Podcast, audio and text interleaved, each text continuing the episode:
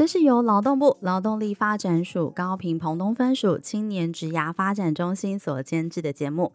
在这里，我们会分享各种关于职涯大小事，从职场前辈的职涯故事与企业职人的观点，让你一次搞懂学校没有教的事与职场的秘密，在探索当中找到天赋，实现自己最喜欢的模样，让职涯生活更美好。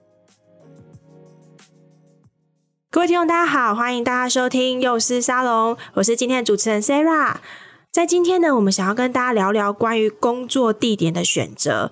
工作地点除了考量自己的语言条件啊，或者是城市文化，我们喜不喜欢？我想也很需要考量，就是选择了这个地点之后啊，对于我们生活甚至一个家庭的改变哦。因为工作地点的呃改变呢，往往会影响到我们人生的走向。比如说跟家人相处的距离变长了，甚至啊，我居住的地点也要做变换。那我能不能够适应当地的一些饮食文化？甚至考量到长远的一个发展性哦。那今天的节目呢，我们非常开心邀请到我们有国外硕士毕业高学历的海归生哦。最后呢，他却选择了回到我们家乡高雄来工作。那这个前辈呢，他当年到底怎么面对这个工作地点的职场选择题？那他如何做出这个重要的选择？那我们今天很开心呢，邀请到就是我们高雄在地的这个非常知名的电源大厂平普电子的总经理郑志航总。进来跟我们分享这个议题，那我们请郑总跟各位听众打个招呼。Hello，Sarah 好，Hello，听众好，我是平普电子的志航啊，今天很开心能够在这边跟大家分享一下我的经验。郑总，我想一开始啊，可能有一些人听过平普电子，嗯、可有些人没有听过。我想你可以先简单介绍一下，呃，目前你在这个平普电子的这个公司大概是什么样的产业，或是呃，它大概是从事什么样的一些产品啊？我们基本上在一个电源产业里面，大家都知道电源嘛，大家可能平常就会用到手机啊、笔电啊，都会看到电源。但是我们做的电源却跟这些电源有点不太一样，因为电源产业是非常非常广，然后非常非常杂的一个行业哈。那我们做的东西比较像是说高阶高端应用的系统里面的电源模组，比如说像工业电脑啊、机械手臂啊，或者是说像诶我们高雄有轻轨嘛，哈，轻轨里面啊，驾驶控制那边的电源或门 sensor 那边的电源，然后这个行业是比较说诶少量多样啊，机动性要高，产品的要求很高，人才的素质啊，然后我们有技术能力啊，然后我们很强大的供应能力，还有临机应变的。反应力，呃、应力，然后要能够支应世界一级大厂的需求。以上就是大概我们公司的状况，这样。是，哎，这种好奇，因为你讲到电源，然后我想电源大家应该都很熟悉，可是你讲到应用的部分，其实就在我们生活里很多很重要的一些地方，比如说医疗器材哈也好，或捷运啊、轻轨也好。那你过去自己所学是跟电源相关的科系吗？哎，其实不是，哎，这个跟大家分享一下，我基本上大学跟研究所就在呃国外德国，然后就学的都是工业设计啊，或者是说像现在比较夯的，大家听过 UX 的设计。电源这一块其实是我后来就是说，哎，进入这家公司之后才开始学习的。但是实际上，哎，我们不要局限说我们学了什么东西，就是说我未来一定要走这条路。它可能是一个进入某一个行业或产业的一个敲门砖或基本的训练。嗯嗯。因为大家都看到现在 AI 的发展非常的惊人。但是有一点呢，我们要非常注意到，就是 AI 目前还没有办法轻易的取代的，实际上是一个。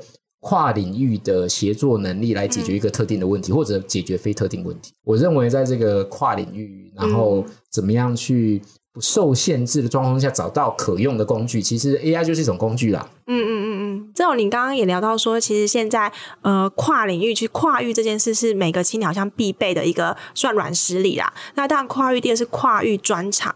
那今天我们一开始破题有聊到跨域梦同就是跨地点。那当然现在因为我觉得通讯软体更方便了，以前不好意思说你那个年代，对不对？你那个年代可能还没有所谓那么多的 Teams 啊线上会的软体，对不对？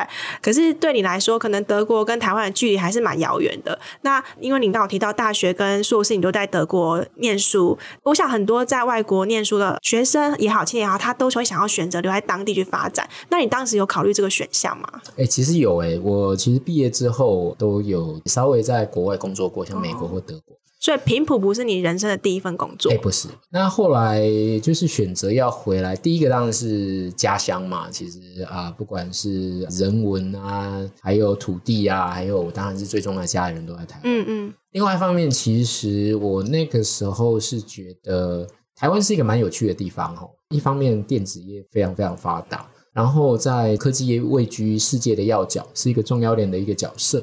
但是在整个世界的体系来说，在那个当下，因为刚好是在两千，我回来的时候大概两千零八年上下，其实那个时候大家还不太知道台湾到底实际上在做些什么。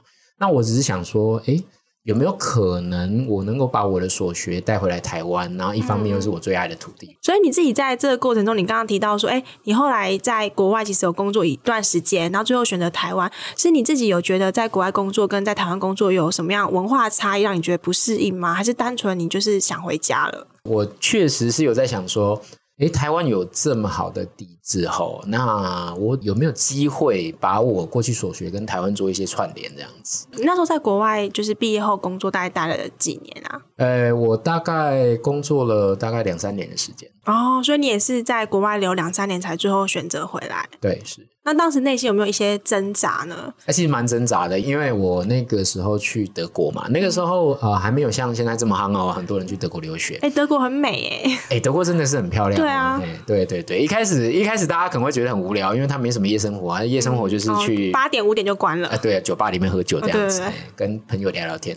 因为我那个时候周遭的朋友都是当地德国人啊，嗯嗯或者是说哎类似产业的人，是，所以其实就是说那边的环境其实有点让我不太想回来，确实会这样。还有那边的朋友也确实对我都非常非常好，很有吸引力。对对对，所以就是稍微挣扎了一下，而且哎，另外一点就是那边假放的非常多，哦，真的，完全不一样的地方。哦、对对对。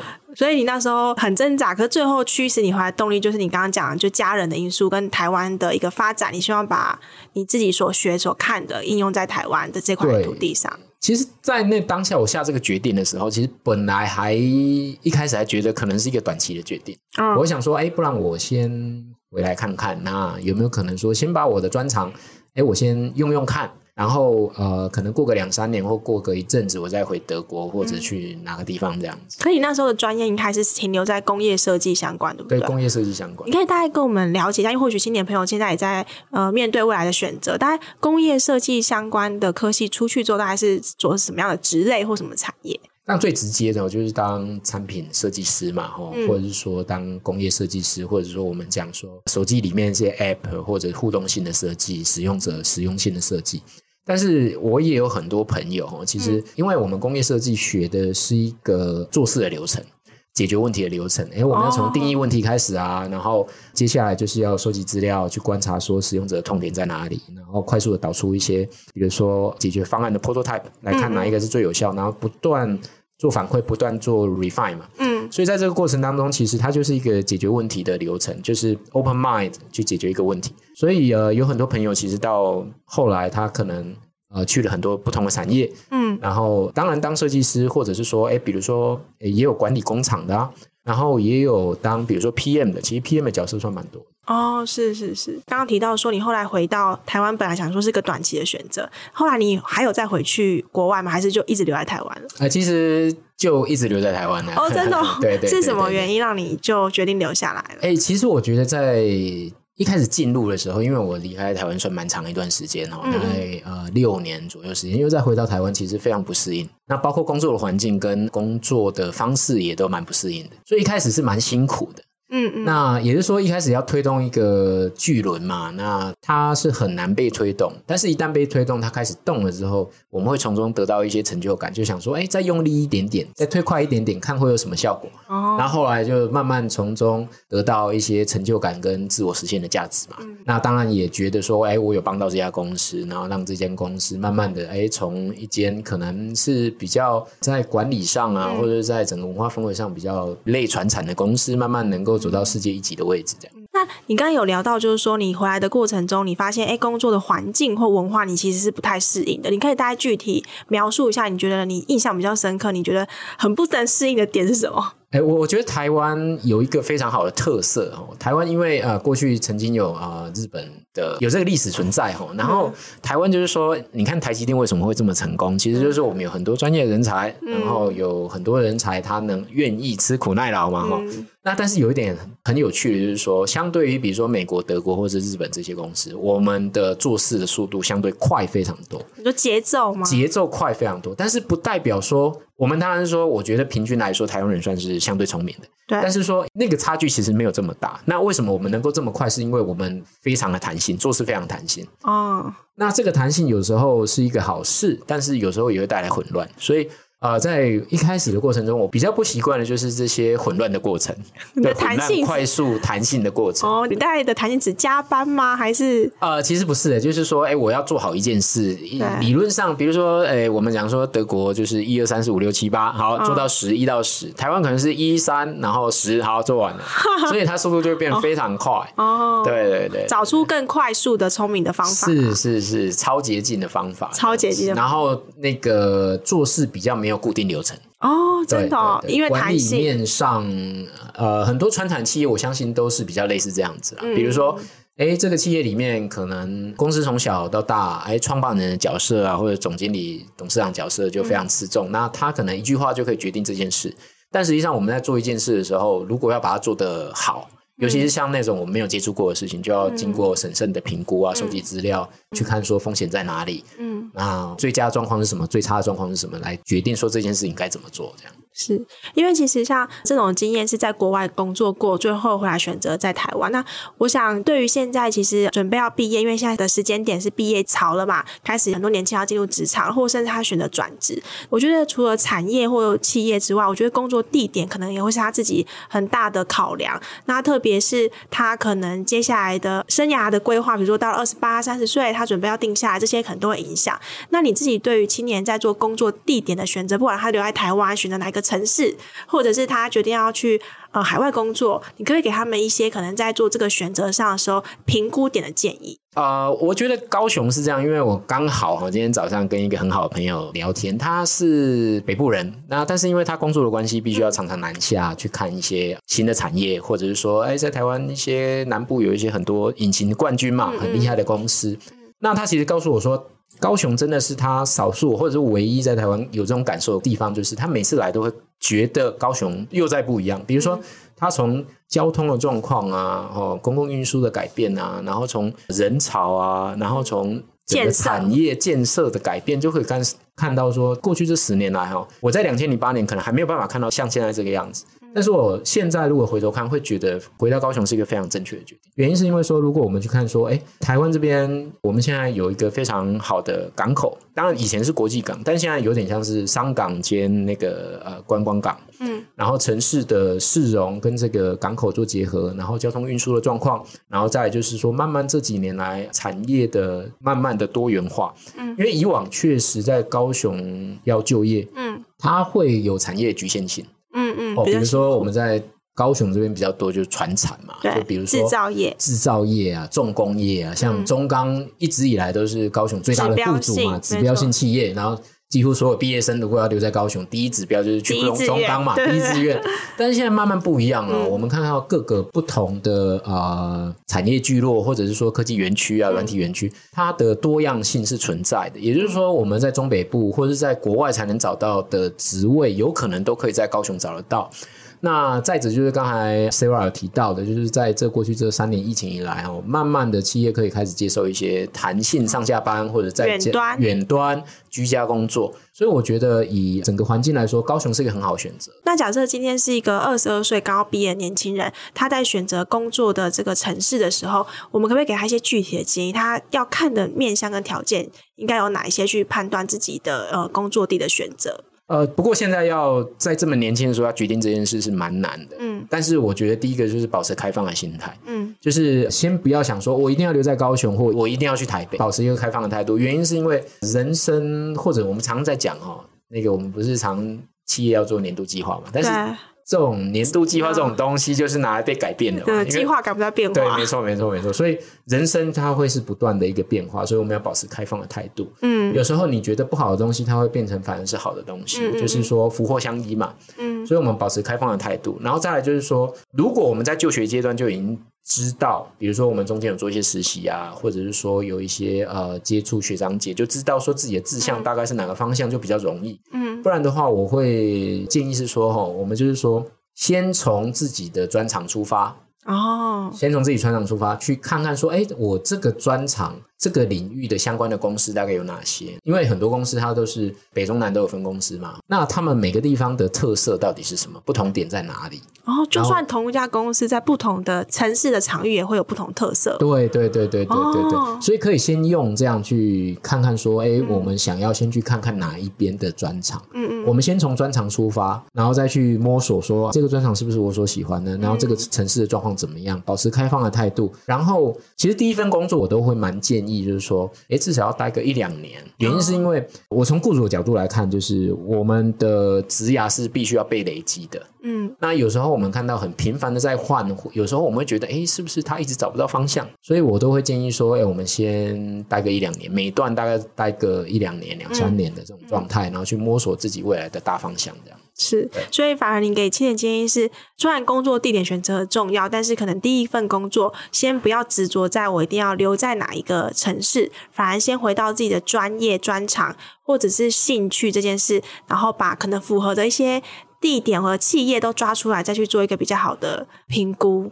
对，因为比如说我们从二十二岁、二十四岁啊，大学毕业之后，哦，那我们工作了一阵子，比如说三五年，大概就要会知道自己哎喜欢哪个产业啊，然后喜欢什么样的工作内容，然后大概什么样文化的公司或者什么样大小的公司适合自己。那个时候可以来选说，哎，比如说哎，我们今天在北漂嘛，或在台中，或在台北新竹工作，我今天想要回高雄，有没有类似的公司？比如说我们在中北部，比如说这个产业待一阵子。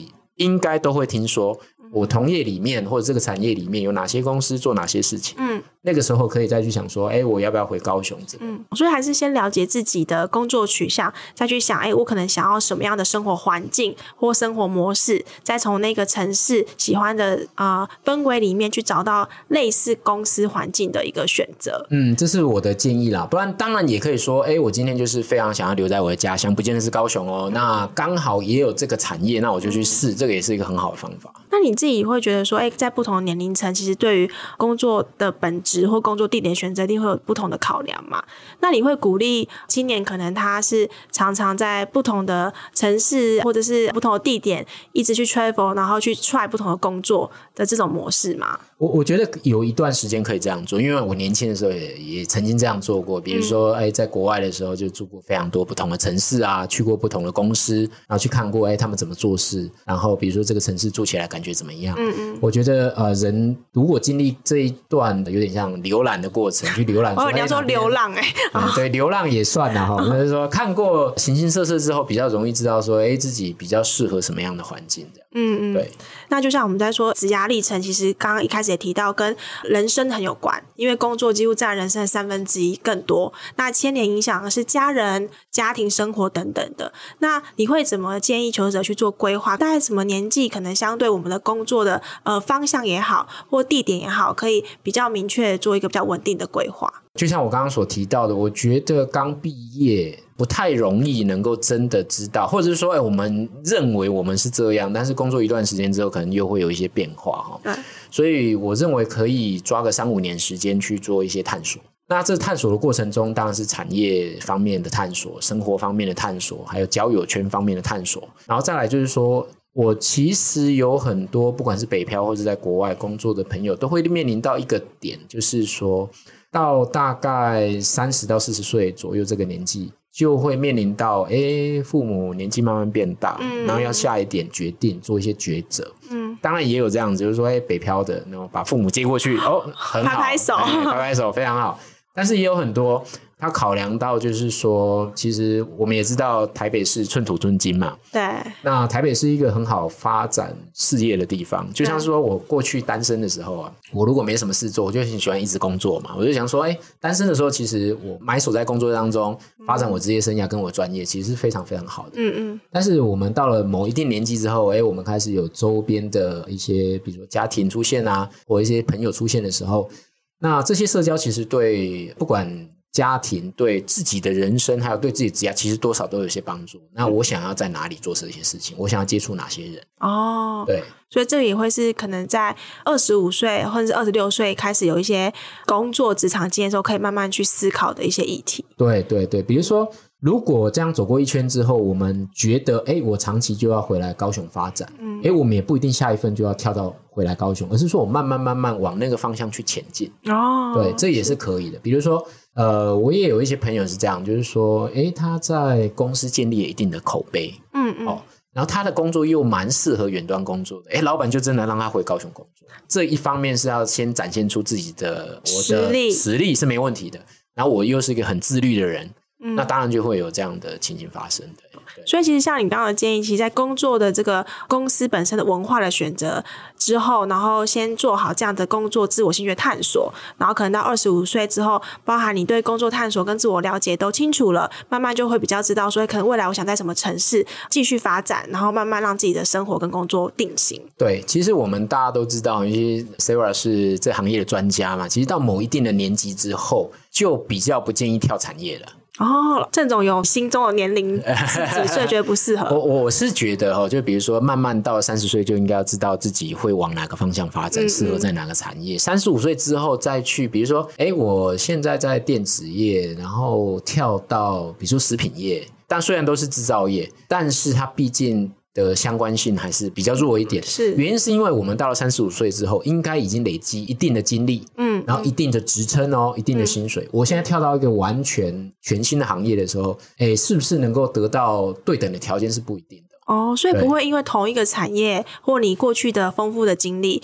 对你来讲，我我想象应该是会有加分诶。我想在某些状况之下，某些专业是有加分，但是如果我跳到一个完全不同的行业里面去的时候，相似性落差太大。对对对，它落差太大的时候，或者是说我的职务内容落差太大的时候，嗯，它就很难是一个加分。所以，如果真的要做比较大的改变，其实三十岁以前多一点尝试。然后三十到三十五岁立定方向，其实是对自己在未来发展会比较顺遂的。哎，没错没错，哎，这个就总结的非常好。就是三十岁之前，我们可以尽可能去试不同的产业、不同的公司、不同的职位、不同的地点，对，不同的地点。然后三十岁之后，慢慢的就要收敛，然后往那个方向，因为我们在三十岁之前可以广嘛。但三十岁之后要尽可能的深，尽可能的专业化。哦，所以三十岁以前讲的是广度，对，然后多元化。三十到三十五应该就要开始生根了。对，三十五岁之后就希望可以呃比较明确的往那个目标前进。嗯，因为我们除了累积产业经验啊、产业知识本身的专业之外，其实也要累积一些产业的人脉。嗯嗯。那这些人脉其实有时候都是因为专业、因为接触客户、接触厂商上下游所得来的。嗯。嗯，是是是。那这种你自己，因为通常过去啊比较多听到就是所谓的，的北漂，像我自己也是高雄人，然后可能会到北部去工作。那这几年其实南回的议题也蛮多，就很多年轻人开始呃选择回到家乡来工作。你自己在公司内，平埔我们有没有一些同事？因为我们的总部在高雄嘛，有没有一些同事也是从外地来的？呃，其实还是有，就是比如说，哦、通常会从外地来，通常是说，比如说，哎。结婚啊，刚好娶了高雄人或嫁给高雄人，哎、哦，刚好在高雄找工作，或者是说他在本身就在高雄求学，他也蛮喜欢高雄这个环境的。那大部分我们公司大部分其实还是高雄人比较多哦，或者屏东人啊。哦，屏东人，对对，所以从北部来的相对还是少一些些，诶，少一些些。对，刚好提到说，诶，高雄有一些这几年变得越来越好的趋势。那如果有一些呃，在北部的这个青年呐、啊，他考虑要回来高雄上班，或现在已经在南部呃求学也好，或者是他在找工作过程也好，他有考虑要到北部去工作，你自己会觉得他们在这个南北交换的考虑点，南北的落差在哪里？我觉得南北的落差，过去大家的第一印象可能是薪资啦、福利啦，还有就是说产业。类型差异比较大一些，就比如说哈，就是我有一个朋友也是开餐饮业嘛，他在高雄、台北都有餐饮。那高雄这边可能就是，哎，真的就是说，一般住在附近的住户会去吃啊。那社区型的，对，社区型的。那但是在台北的话，就很多商务客，很多外外国来的客户，所以就是这个组成会不太一样。所以我觉得是环境的组成跟公司类型类别的组成多元化的程度基本上是不太一样。然后。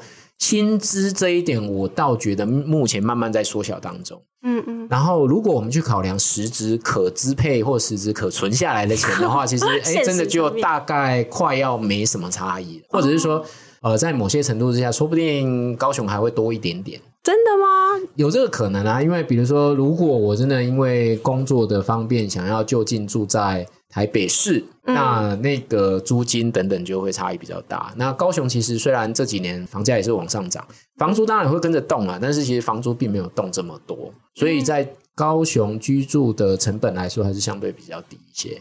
然后再来就是说。嗯哎、欸，我们现在高雄捷运啊、公车啊，或者是说像轻轨线，国外好像也有类似的，蛮多有类似轻轨这样子的。对对对，在大都市里面，尤其轻轨是非常舒服的，因为可以一边坐着公共运输系统，然后一边观看城市的景观嘛。嗯，在讲好像我们好像是那个观光局的节目。对，高雄其实在这几年来，大家都会觉得，哎，是一个非常适合观光的地方，而且最近你看。嗯什么大活动，不见得第一个办在台北，嗯，很多都办在高雄啊。我觉得高雄其实这几年的确发展很好。然后像我自己啊，嗯、当时我在大学念书是在台北，所以要回来就是也是有挣扎一段时间，到底要回高雄还是留在台北工作。那那时候年纪轻也没什么钱嘛，又住宿舍，想说啊，刚毕业又找不到工作，就干脆直接先回家再说。对，那也是啊、呃，南北来来回回。那我身边有很多同学最后都选择到国外去工作，很多人想法是他们希望说，哎，透过工作可以认识不同国家的人，然后工作某种程度很像在环游世界，他可以去体验不同的文化。可是我发现现在的工作其实就是因为资讯的一个改变，那也有产业的一些特质在，是不是？其实很多工作不一定人要在美国或在新加坡，其实，在台湾好像也可以环游世界。是啊，其实就是这样。就像我们虽然是一个电子制造业哦，其实里面我们还是有一些职位可以，比如说弹性居家，或者是说，哎，他也不用常常来呃总公司这边上班的。对，哦，我想很多很多很多。多的企业或者组织现在也慢慢在推行这件事。在平埔有什么样的职务是不用在常来公司，然后可以 working from home？你觉得什么样的职务目前是适合？呃，我像我们现在就比如说像业务类别啊，或者是说像专案管理类别，在家上班就可以哦。其实，因为我们我们要解决的问题，其实是一个沟通上的问题嘛。嗯、那沟通现在有非常非常多的工具。再来就是说。我觉得管理面上哦，还是以信任为背景嘛。哦，就是最重要还是哎，我相不相信？然后居家上班这位同仁们，还是要展现出他的产出嘛。因为就像在公司一样，哎，他看似很认真工作，到底有没有认真在工作，其实也不知道嘛。嗯嗯。对，所以我我认为说，管理的面向上，第一个我们还是希望说，大家自己要自律嘛。对。那公司的文化去促进这个自律之后，我们就有比较多的机会可以提供给我们同仁们这样的弹性。哦，等下我帮你放一下职缺 QR code，哦、就是想要 working from home 请到平埔的，哎，找一下工作。对，可以哦。目前平埔除了在高雄之外，应该是在台北也有一些职缺，是不是？哎，对，我在台北其实就是像比较像是业务端的职缺等等，哦、对，所以就是比较像你刚刚讲远端管理的方式。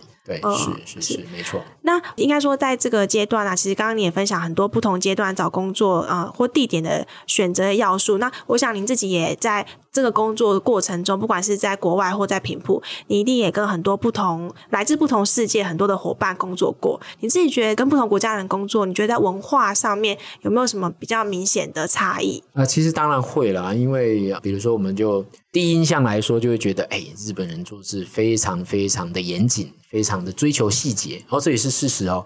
然后他们的敬业的态度非常非常高，一件事没有处理完之前，他们是绝对不会休息、喝水、下班或者吃饭。对，对他们就是这样的文化。其实，所以，所以就是我们就看到说，哎，每个地方的，我想哦，不是说哎，所有日本人都长一个样子，而是说他们的社会氛围驱使他们必须要这样做。嗯嗯嗯。所以每个社会的文化会。营造出一种氛围，或者我们讲说读空气嘛，就是要阅读那个空气看不到的东西。文化就是一种看不到的东西，哦、所以我们要去阅读这个空气感，感受，对，感受是怎么样？呵呵，所以说，我觉得跟不同的人共事，其实是蛮有趣的一个过程。嗯嗯，也就是说，其实在这也是为什么我建议哈，就是在年轻的时候，尽可能去多元化去做一些尝试，嗯嗯，然后去了解，哎，因为。不是我们这样看，从这个方向看，就是哦，全世界人都长这样，其实不是，嗯，而是说各个面向啊，各个产业啊。都会有不同的东西存在，是因为我会想问问，是因为我想很多的同学啊，或者青年，他们其实会蛮向往这种，哎，可能可以很国际化的一个工作环境。那或许他也会选择要去外派或驻点，不管是哦新加坡也好，或现在大家比较常听到越南、泰国，它都是一个选项。那你自己有没有给就是我们青年朋友一些建议？是说，如果你想要选择外派的工作或驻点的工作，有没有什么样的条件，或者是至少具备什么样的？的软条件或硬条件，嗯、或心态上要做好什么样的准备？因为你自己也在国外工作过嘛。我觉得软条件是比较重要。第一个就是说，我们要就像我们前面提到，就是要采取一个非常开放的心态。再来就是说，因为呃，毕竟各个国家它的状况不一样，它有时候不会像台湾说，哎，台湾就是很方便，所以啊、呃，什么东西没有带，或者什么东西说，哎，我缺了什么东西啊，隔壁 seven 也会买一下。很多国家它其实，比如说便利商店，它并没有二十四小时啊，它甚至没有便利商店。所以我们就要调整成我们心态是说，我们在去别的地方哦工作的时候，我们一定要事先去。把所有的事情先考量过、准备过，嗯，然后保持着开放心态，不要觉得说啊，为什么去那边就是跟台湾不一样啊？就是因为不一样才要去嘛。然后晚上都在家里追剧，因为没地方去。对对对对对对对，所以就是说，我觉得如果是我们会常常拿来跟台湾，一开始一定会啦，常常跟台湾比较说，说、嗯、啊，怎么那么无聊，没有地方去啊？这样反而就不适合去国外了嘛。我们去国外就是要尝试不一样的生活，比如说，哎，他们。一定也是下班之后还是有事情做，但他们到底在做些什么事？比如说，怎么样融入当地的生活，去学习当地的语言，哦、就是要这种开放的心态。不是说你现在的状态是什么，而是说我们要像一个水杯一样，能够随时装进新的东西。嗯，我觉得这个是要去旅外派外派驻点的一个非常重要的事情。哦，所以你觉得开放心态是最关键的？对，开放的心态最关键。然后就是说，凡事要想办法能够求己去解决嘛。就凡事反求诸己，就想办法，就说我现在遇到一个问题，我要怎么解决？那要主动去做这件事，而不是等在那边说，哎，等人来帮我做，没有人可以救你。对，没错，没错，没错，因为每个人都会专注在自己的事情上嘛。那我们要为我们自己负责。嗯、那我们我们为我们自己负责，最好的方法就是说，比如说我们要去这个国家之前，我们是不是要做一些良好的准备啊？去问一下，哎，有去过这个国家的人啊，或者是接触一下，哎，在台湾有没有这样？比如说那个国家的什么样的单位在这边做一些交流啊？然后去的时候，就是说保持开放的心态，嗯，嗯，去接受各式各样不同的惊喜啊。惊喜，对对对对，哦，是是是。那在他你刚刚提到的这一块，其实是他的比较软软条件的部分。那如果他目前在求职过程中啊，可能我们比如说人力银行网站打开里面有一堆的工作，可能在不同国家的外派，那你会建议他可能用什么样？在我还没进入这家公司之前，我会用什么样的方式去了解，可能我自己适不适合这个国家或这个外派的工作？我觉得当然还是要先读一下它上面的职务说明，到底是我们是什么样的类别。嗯、比如说我是一个业务类别，那我们是不是变成说，哎，我要有能力去做一些陌生的开发、陌生的拜访啊？